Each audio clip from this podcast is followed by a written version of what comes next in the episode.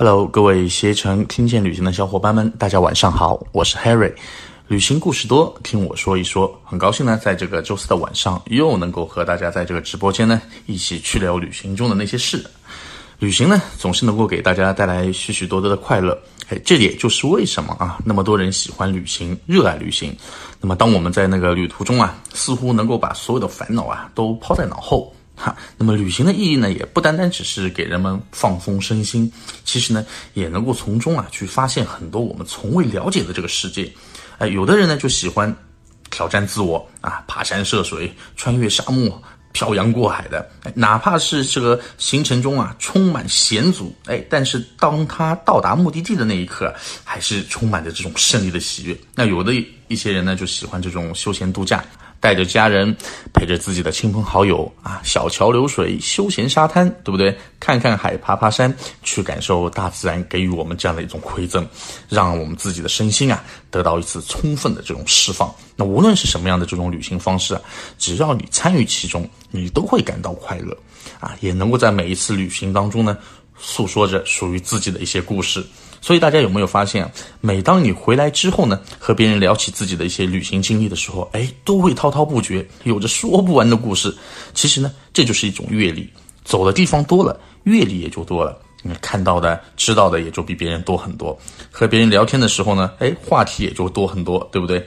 好，那我们今天啊，同样也来聊一聊。那么马上就要进入盛夏了，六七月份啊，咱们适合大家出行的这个地方。那么夏天出行的关键在于什么呢？哎，对了，就是要能够避暑，哪里凉快往哪里走。那不单是天气要凉爽，对吧？风景也要能够让人这个心啊能够静下来。所以呢，咱们今天就来聊一聊这个避暑胜地，就是五台山。好，从前呢有座山啊，山里有座庙。庙里呢住着一个老和尚和一个小和尚，啊，他们在讲故事啊，他们到底是讲些什么故事呢？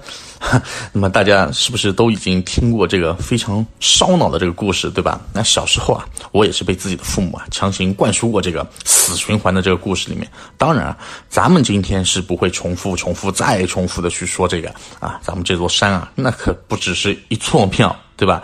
那么位于山西境内的这个五台山啊，因为它这个是东西南北中啊这五座平顶山峰而得名。那相传呢，这里就是文殊菩萨的这个道场了，著名的这个佛教名山五台山啊，它这个是与那个普陀山啊、九华山、峨眉山。并称为我们中国四大佛教名山啊，又称为金五台啊，这个不得了。那么大家呢就会有疑问了，那同样是山，五台山咋就成了这个避暑胜地了呢？五台山呢，其实又称之为清凉山啊，它这个主峰。北台顶啊，海拔就有三千零六十一米，是华北第一高峰。那么中台呢是次高啊，海拔呢也要将近在两千八百九十五米。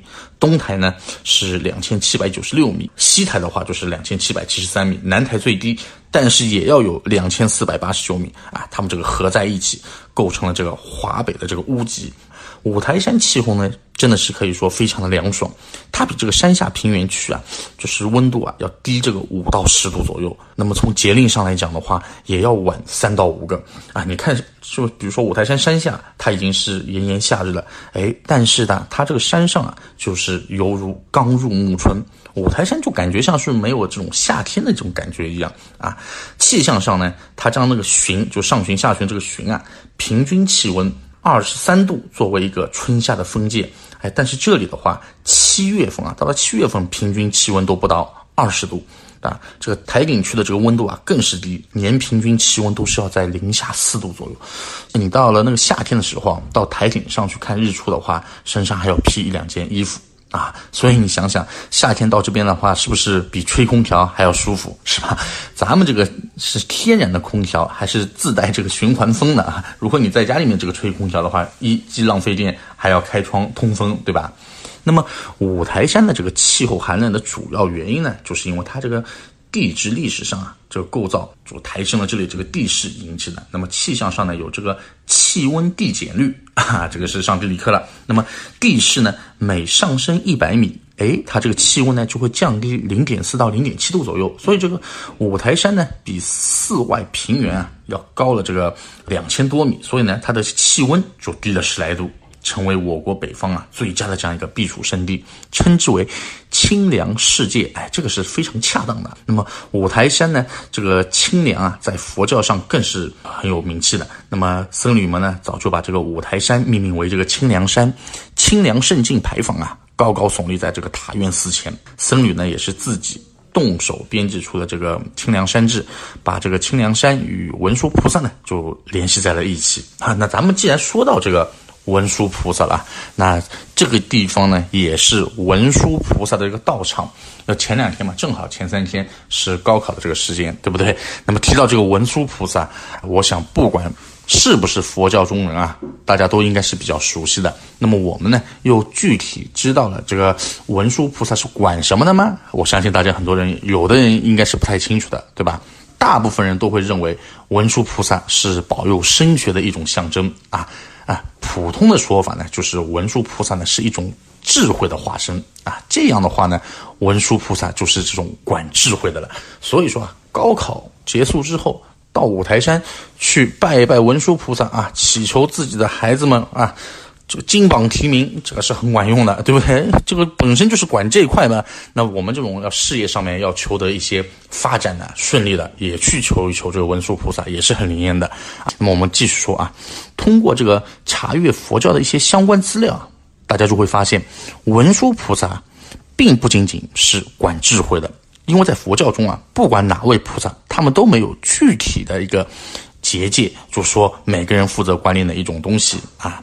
像这种佛菩萨也是一个大集体，只要有困难，哎，菩萨都会管，对吧？除非你硬要说文殊菩萨是管什么的，那么管智慧呢，只能是说一种狭义的一种说法了，对吧？文殊菩萨呢是智慧与善良的化身，那么自然这个文殊菩萨呢也会管理这一方面的，所以说文殊菩萨呢就是教育我们，光有智慧是不够的啊，因为智慧啊是一个头脑灵活的反应。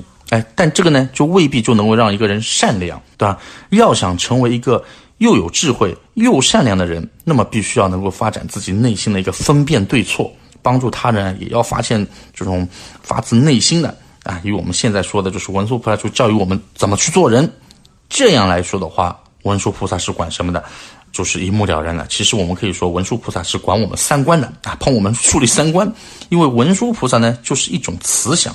帮助人类去解决困难的一种身份啊！以佛教的说法，文殊菩萨呢是慈悲的化身，不仅帮助我们解决各种困难，而且呢还会教育我们一定要有一颗善良的心。正因如此，文殊菩萨才在我们心目当中一直保持着这种纯洁、善良、智慧的这样一个形象，对吧？